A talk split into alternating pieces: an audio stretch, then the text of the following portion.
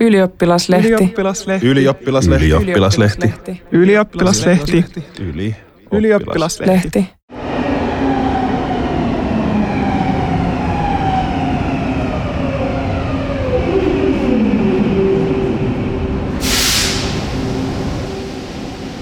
Syvä diippi wildi itä. Kun kantakaupungissa ei ole varaa asua, siirtyy gentrifikaatio Itä-Helsinkiin.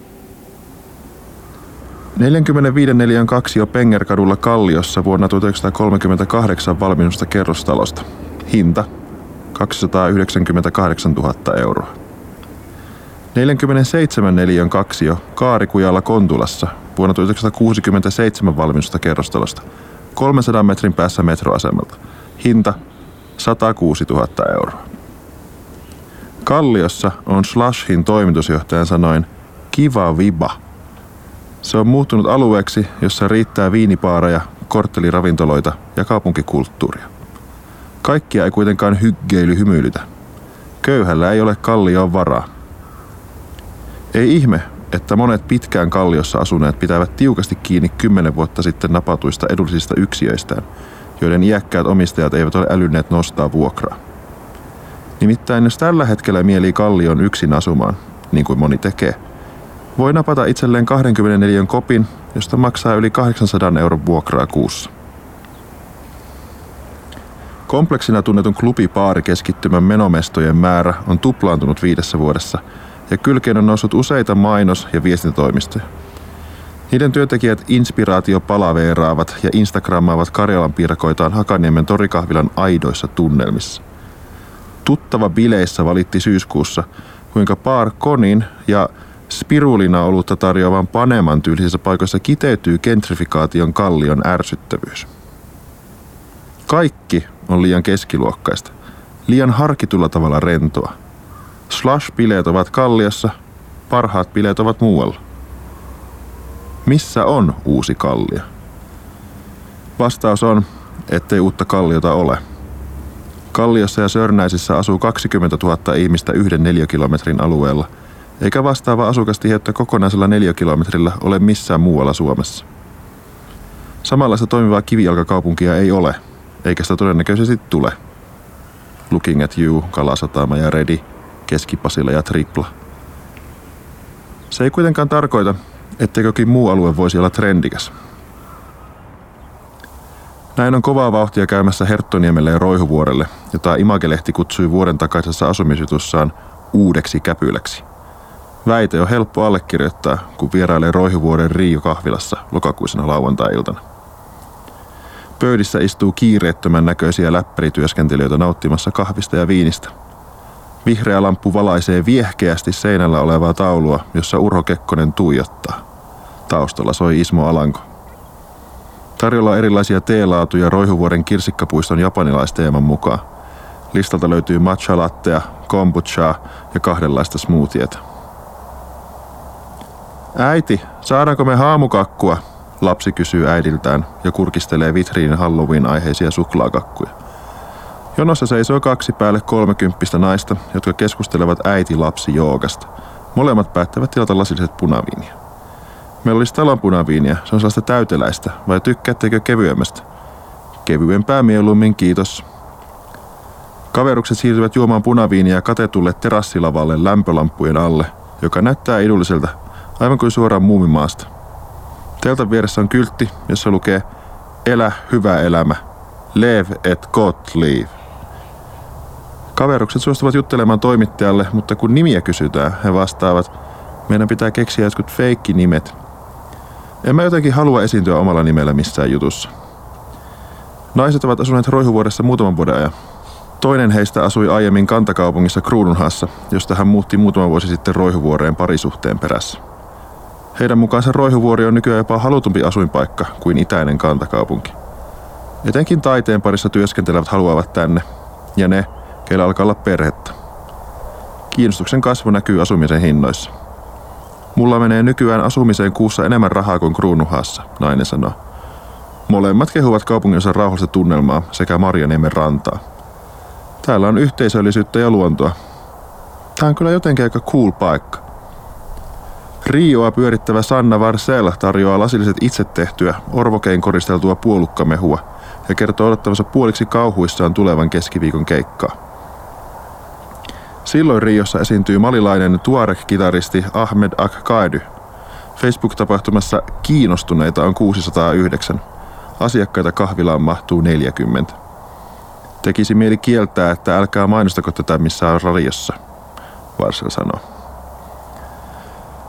Roihuvuoreen ei ole suoraa metroyhteyttä. Ostoskeskuksista löytyvät vanhat kunnon lähiokapakat Kulmapotku ja Akli Duckling.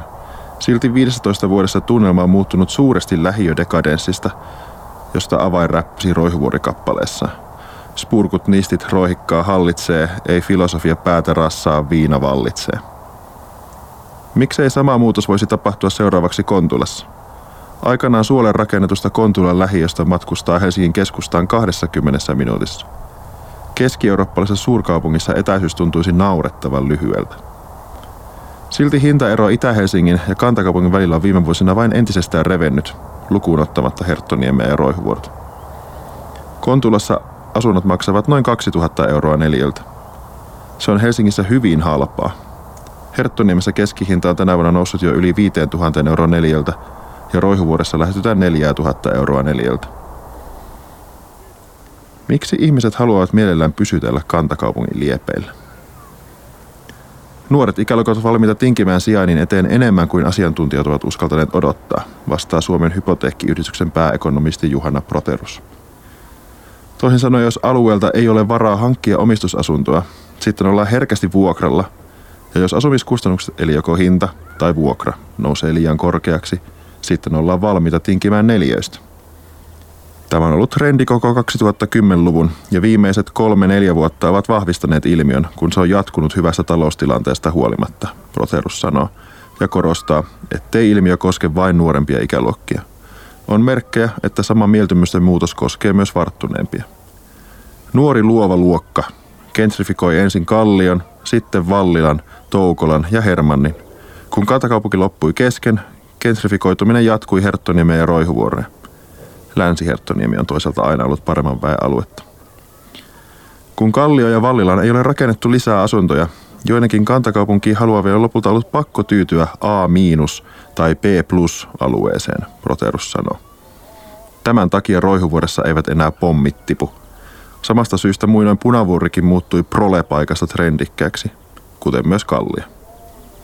Miksei ilmiö jatkuisi aina Kontulaa asti? Suomalaisista lähiöistä väitöskirjan tehnyt maantieteen tutkija Mats Stjernberg suhtautuu muutokseen skeptisesti. Kaupungin osien maineen muutos on ollut Suomessa hidasta. Median iskostamat mielikuvat pitävät pintansa pitkään. 20 vuotta sitten epäsuosittuina pidetyt alueet pysyvät samoina 20 vuoden päästäkin. Asuntokanta on Kontulan tyyppisessä lähiöissä vuokratalovaltaista, mikä vaikuttaa sosioekonomiseen profiiliin. Kun vuokrat pysyvät alhaisina, alueella asuu matalatuloisempaa väestöä. Vaikka Kontulan ostarille tehtäisiin suuria uudistuksia, pidän suurempaa sosioekonomisen profiilin muutosta hyvin epätodennäköisen. Juhana Proterus uskoo, että myös Kalasataman kehitys jarruttaa muuttoliikettä. Itäiseen kantakaupunkiin eli Kalasatamaan tulee jopa erittäin paljon uutta asuntotuotantoa, joka saattaa padota kysynnän valumista idempää. Paljon riippuu myös väestön kasvusta, Proterus sanoo. Asuntoja rakennetaan paljon myös Jätkäsaareen, Hernesaareen ja Keski-Pasilaan. Näistä saattaa hyvin tulla houkuttelevia alueita ihmisille, jotka haluavat asua kantakaupungissa, vaikka alueita ei sinänsä osattaisi rakentaa kantakaupunkimaisiksi. Looking at you, Kalasatama ja Redi ja Pasila ja Tripla. Riittää, että ne ovat kantakaupungin välittömässä läheisyydessä. Gentrifikaation suuren aallon läikkyminen entisestään itään saattaa siis loppua siihen – että kantakaupungin liepeille tulee lisää mahdollisuuksia keskiluokan keskiluokkailla. Historioitsija Johanna Hankonen on todennut, että Suomen kaupungistuminen tapahtui paradoksaalisesti juuri lähiöistymisen kautta, hyvinvointiyhteiskunnan rakentumisen yhteydessä. Moderniutta ja edistyksellisyyttä korostavissa visioissa ajateltiin, että kerrostalolähiöissä yhdistyisivät kaupungin ja maaseudun parhaat puolet – Suomalaiset lähiöt ovat syntyneet 1950-luvun jälkeen. Suuri osa on rakennettu 1960- ja 70-luvulla, erityisesti eteläisiin teollisuuskaupunkeihin. Lähiöihin muutettiin maaseudulta, ja ne vetivät puoleensa etenkin perheitä. Julkisissa keskusteluissa alettiin nopeasti moittia lähiöiden harmautta ja tekemisen puutetta. Lähiöissä asuvia pidettiin juurettomina. Oli levottomia lapsiperheitä, joiden lapsista kasvoi myöhemmin levottomia teinejä, kertoo Mats Jernberg. Mediasta tuttujen mielikuvien muodostuminen alkoi 1970-luvulla, vaikka Helsingissä oli tuolloin pienet sosioekonomiset erot. Työttömyys oli vielä vuonna 1990 korkeimmillaan vain kolme prosenttia, kun verrataan Helsingin eri kaupunginosia. Määrä kymmenkertaistui laman huippuvuosina. Laman jälkeen tapahtui segregoituminen ja murros iski erityisesti lähiöiden asukkaisiin. Myös tuolloin tilanne oli pahempi Lahden tai Porin kaltaisten pienempien kaupunkien lähiöissä kuin Helsingissä. Helsingin kaupungin julkaiseman tutkimuksen mukaan pääkaupunkiseudun lähiöissä asuvien sosioekonominen asema on heikentynyt 1990-luvulta lähtien. Silti lähiössä asuvien kokemus oman asuinalueensa rauhallisuudesta ja turvallisuudesta on vain hieman huonompi kuin muiden kerrostaloalueiden asukkailla – selviää maantieteilijä Teemu Kemppaisen pari vuoden takaisesta väitöstutkimuksesta. Näin on myös yhdessä Suomen pahamaineisimmista lähiöistä, Kontulassa. Kontulan vuonna 1967 rakennettu ostoskeskus veti puolensa väkeä kauempaakin. Kontula muutettiin myös muualta Helsingistä, ei ainoastaan maaseudulta. Jouko Kokkonen kuvaa historiikissaan Kontula elämää lähiössä vuodelta 2002 Ostarin avajaisia suurena kansanjuhlana. Avajaispäivänä paikalle laskeutuvat helikopterin kydissä Batman ja Robin, ja alueen lapset kävivät kahvimassa jaossa olleita karamelleja. Ostoskeskuksen lihamestarit grillasivat viereisessä metsässä kokonaisen härän päivän kunniaksi. Metro tuli Kontulan ostoskeskuksen vuonna 1986. 90-luvun laman aikaan liiketoiminta siirtyi Kontulasta Itäkeskuksen kauppakeskukseen – ja ostoskeskuksen tilat täyttyivät kaljapaareista. 2010-luvulla iso osa Kontulan Ostarin lama-ajan kaljakuppiloista on kadonnut. Tilalla on ihan saatanasti hyviä ravintoloita, sanoo mopopaarissa tavattu Tony Kaveen, joka on asunut Kontulassa yli 30 vuotta. Lisäksi ruokapaikat ovat edullisia. Kymmenellä eurolla syö sekä hyvin että laadukkaasti – Ravintoloita pyörittävät maahanmuuttajat tai maahanmuuttajien jälkeläiset. Kontula asukkaista yli neljäs osa puhuu äidinkielenään jotain muuta kuin suomea tai ruotsia. Ulkomaalaistaustaisten ihmisten kasvanut määrä on kaverin mukaan Kontulan näkyvin muutos. Täällä on pieni porukka, joka ei siitä pidä, mutta suuri osa on aivan ok sen kanssa, Kaven sanoi. Kaven työskentelee uimavalvojana ja sanoo tuntevansa kylän aika hyvin – Onko joskus ollut halua muuttaa muualle? Never. Lapset ovat kasvaneet osittain myllypurossa, ja kun on itis, niin täällä on kaikki. En edes muista, milloin olen viimeksi käynyt stadissa. Vuosia sitten. Mopopaarissa tuoppi keskikaljaa, anteeksi, laageria, maksaa 2 euroa 90 senttiä. Kello ei ole edes kuutta illalla, mutta paari on lähes täynnä. Kahden pöydän takaa nousee nainen, joka kävelee luoksemme ilmeisen varmana siitä, että me ole koskaan aiemmin käyneet mopossa. Toinen meistä on Kontula elektronikin aikaa. Kuudelta alkaa kahden euron kaljat, eli kannattaa toisenkin tuopin ajan miettiä jatkoa, nainen sanoo. Mietimme jatkoa toisen tuopin ajan. Kun 15 yöllä oletaan paarissa vartin sisään toistamiseen karaokena, naiset laittavat kätensä korviin ja jupisevat ärsytyneenä, että olis nyt jo hiljaa. Joku nuokkuu pöydässä. TV-edussa Sauli niistä pitää puhetta YK kokouksessa. 1980-luvulla tehdyssä sosiologisessa lähiöravintolatutkimuksessa todettiin, että keskiluokan paheksumilla lähiöbaareilla on asiakkailleen tärkeitä sosiaalisia funktioita. Kapakka on tarjonnut tilaa vapaamuotoiselle seurustelulle ja tutustumiselle, ehkä jopa harrastusporukan löytymiselle. Tämä oli tärkeää aikanaan etenkin miehille, jotka olivat sisäistäneet maaseudun patriarkkaaliset arvot – mutta jota oli atomisoivan kaupungistumisen jälkeen puuttunut yhteisöllisyys. Lähiöpaarit tarjosivat miehisen kanssakäymisen muotoja, joilla ei ollut mitään tekemistä työn kanssa. Ehkä lähiöpaarien tarjoama yhteisö voi yhä ehkäistä ihmistä syrjäytymästä. Ainakin vastustus Ostarin potentiaalisia uudistuksia kohtaan on osalla paikallisista kovaa. Kontula on ihmisläheinen paikka, jossa köyhätkin saa kännin ja ruuan – ei steriili paska, joka myllypuro on, Tony Kaveen sanoo. Hänen mukaansa kaikki Kontulassa pelkäävät, lanataanko ostari samoin kuin myllypurossa. Ostari pilattiin täydellisesti. Siellä oli kymmenen ravintolaa, nyt niitä on kaksi, joista yksi on kunnollinen. Ihan perseestä, Kaven sanoi. Myllypuron uudistettu ostoskeskus on tiivis kasa asuintaloja, joiden alimmat kerrokset on varattu liiketiloille. Niissä on kauneussalonkeja, eläinlääkärikeskuksia, kirpputoria ja myös tyhjiä tiloja, kun ostoskeskuksen kaavailtu liiketoiminta ei ole kannattanut.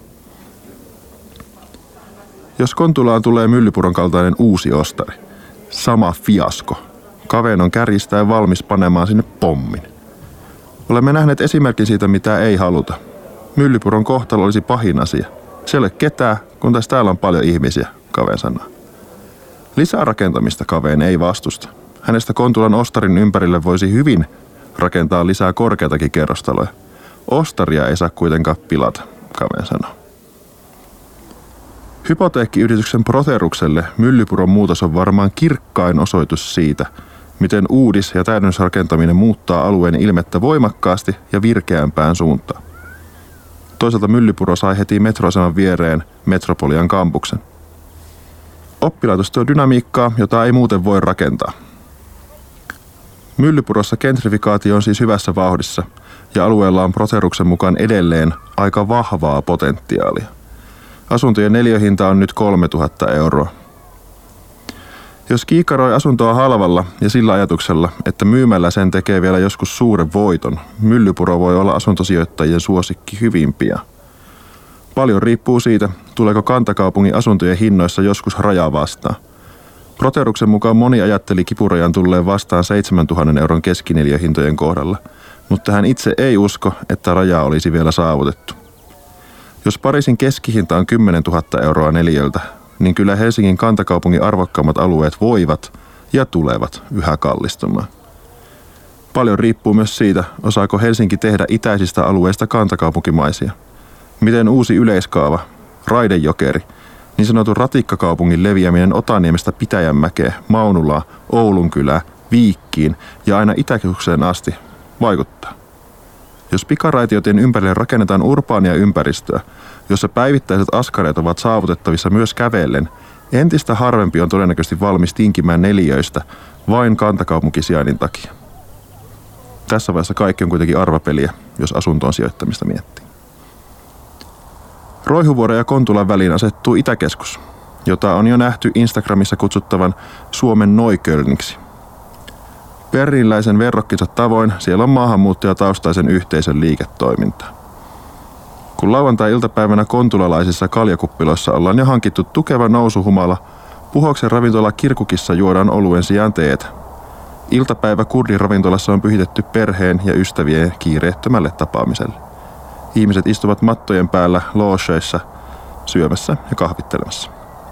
Taustalla soi muun muassa Asel Hamimin ja Hussain al-Ghazalin Meshtaq Mood. Seurueemme kasvissyöjä ratkeaa kokeilemaan kehuttua lammasvarasta. Naanleipä on sitkoista ja sitä tekisi mieli syödä, kunnes vatsa räjähtää. Ravintolassa oma sali shisha-piipun polttamistarkoituksiin. Hohtavat värikkäät piiput on kuitenkin kääritty sivuun salin ulkopuolelle, jossa ne nököttävät rivissä niin kuin ahtaalle ajatut käärmeet. Tupakkaa ei sisällä käytettävissä vesipiipuissa saa olla, ja yrttiselaisetkin täytyy polttaa muilta piilossa. Vieressä on etninen kauppa, Beno, joka on täynnä asiakkaita. Niin täynnä, että Beno muuttaa pian puhoksen sisällä suurempiin Intersportin entisiin tiloihin. Yksi seurueemme jäsen nappaa Benosta mukaan makedonialaista kaviaaria, Bash Aivaria, eli munakoisosta ja paprikasta tehtyä taivaallisen maukasta kasvistahnaa. Ei ole vielä löytynyt kantakaupungista. Myyjä esittelee puolestaan vihannesosastoa, josta löytyy niin eksoottinen etelän hedelmä, ettei myyjä itsekään tiedä, mikä se on. Pohjois-afrikkalaiset näitä ostavat. Auttaa kuulemma diabetekseen, myyjä sanoo, ja maistaa hedelmää raakana. Ilmeistä päätellen ei olisi kannattanut, minkä myyjä myös aulisti myöntää. Googlauksen jälkeen selviää, että kyse on karvaskurkusta. Puhoksen ostoskeskusta odottaa iso uudistamishanke, joka käynnistyy tällä tietoa vuonna 2021. Todennäköisesti iso osa vanhaa ostaria puretaan ja tilalle rakennetaan asuintaloja, joiden alaosissa on liiketiloja kaupalle ja erilaisille yrittäjille. Myllypuro all over again. Myllypuron uudistus houkutteli asunnonostajia. Ostoskeskusuudistuksen tarkoituksena oli ehkäistä segregaatiota, mutta sen seurauksena vanhan rakennuskannan hinnat nousivat nopeasti, mikä säteili myös vuokralla asuviin, kirjoittavat maantieteilijät Annina Miettinen ja Jenni Kerola versus verkkomediassa.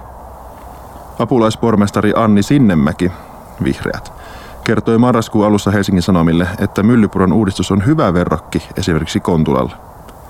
Ei ole sattumaa, että nyt Ostarilla päivystää usein poliisi. Uusi rakennuskanta ja tiivistyminen on tärkeää, Sinnemäki sanoi HSL. Mikä olisi sitten tehokkain keino segregaation ehkäisemiseen? Vastaus ei ole ostoskeskusuudistukset. Segregaatio liittyy ennen kaikkea tulo- ja hyvinvointieroihin, ja näihin vaikutetaan etenkin työllisyys- ja sosiaalipolitiikan keinoin, sanoo tutkija Mats Sternberg. Panostaminen varhaiskasvatukseen, koulutukseen ja nuorten palveluihin on myös tärkeää. Jos koulujen väliset tasoerot jatkavat kasvuaan, pitää Sternberg kehityskulkua huolestuttavana. Segregoituminen alkaa nuoressa iässä. Lapsiperheet valitsevat asuinalueen peruskoulun mukaan. Jos alueella on heikot koulut, sinne ei haluta muuttaa. The Deuce, laatu TV-sarja päättyy lokakuun lopussa. Se kertoi tositapahtumiin perustuen, miten Times Squarein alue, eli niin kutsuttu Deuce, New Yorkissa gentrifikoitiin. Monin osin vilunkipelillä. Huonompi aines joutui muuttamaan pois, kun paarien, yökerhojen ja ilotalojen toimintaa vaikeutettiin tarpeeksi muun muassa AIDS-paniikin verukkeella. Lopulta vanhat rakennukset purettiin kliinisten lasihirviöiden tieltä. Mutta auttoiko Dyysin puhdistaminen yhtään ketään? No, rikkaat rikastuivat ja köyhien elämä vaikeutui entisestään. Kiinteistökehittäjiä auttava poliisi Chris Alston vie koko projektista vastanneen virkamiehen Gene Goldmanin sarjan lopuksi Bronxiin. Emme pelasta ketään. Sysäämme vain paskan eri nurkkaan, jotta ihmisillä on tilaa rakentaa uutta paskaa ja tehdä rahaa. Mitä muuta ei koskaan tapahdu. Joku käyttää dollarin ja tienaa kympin tai sataisen tai tonni. Mutta ihmiset, kaikki ne romutetut sielut, joita poliisina paimensi, he vain sinnittelevät. Joka päivä samaa vanhaa, kunnes viemme maan jalkojen alta. Sitten paikka vaihtuu. Muuttuuko kaupunki paremmaksi vai huonommaksi? Goldman kysyy. En minä tiedä. Saatana.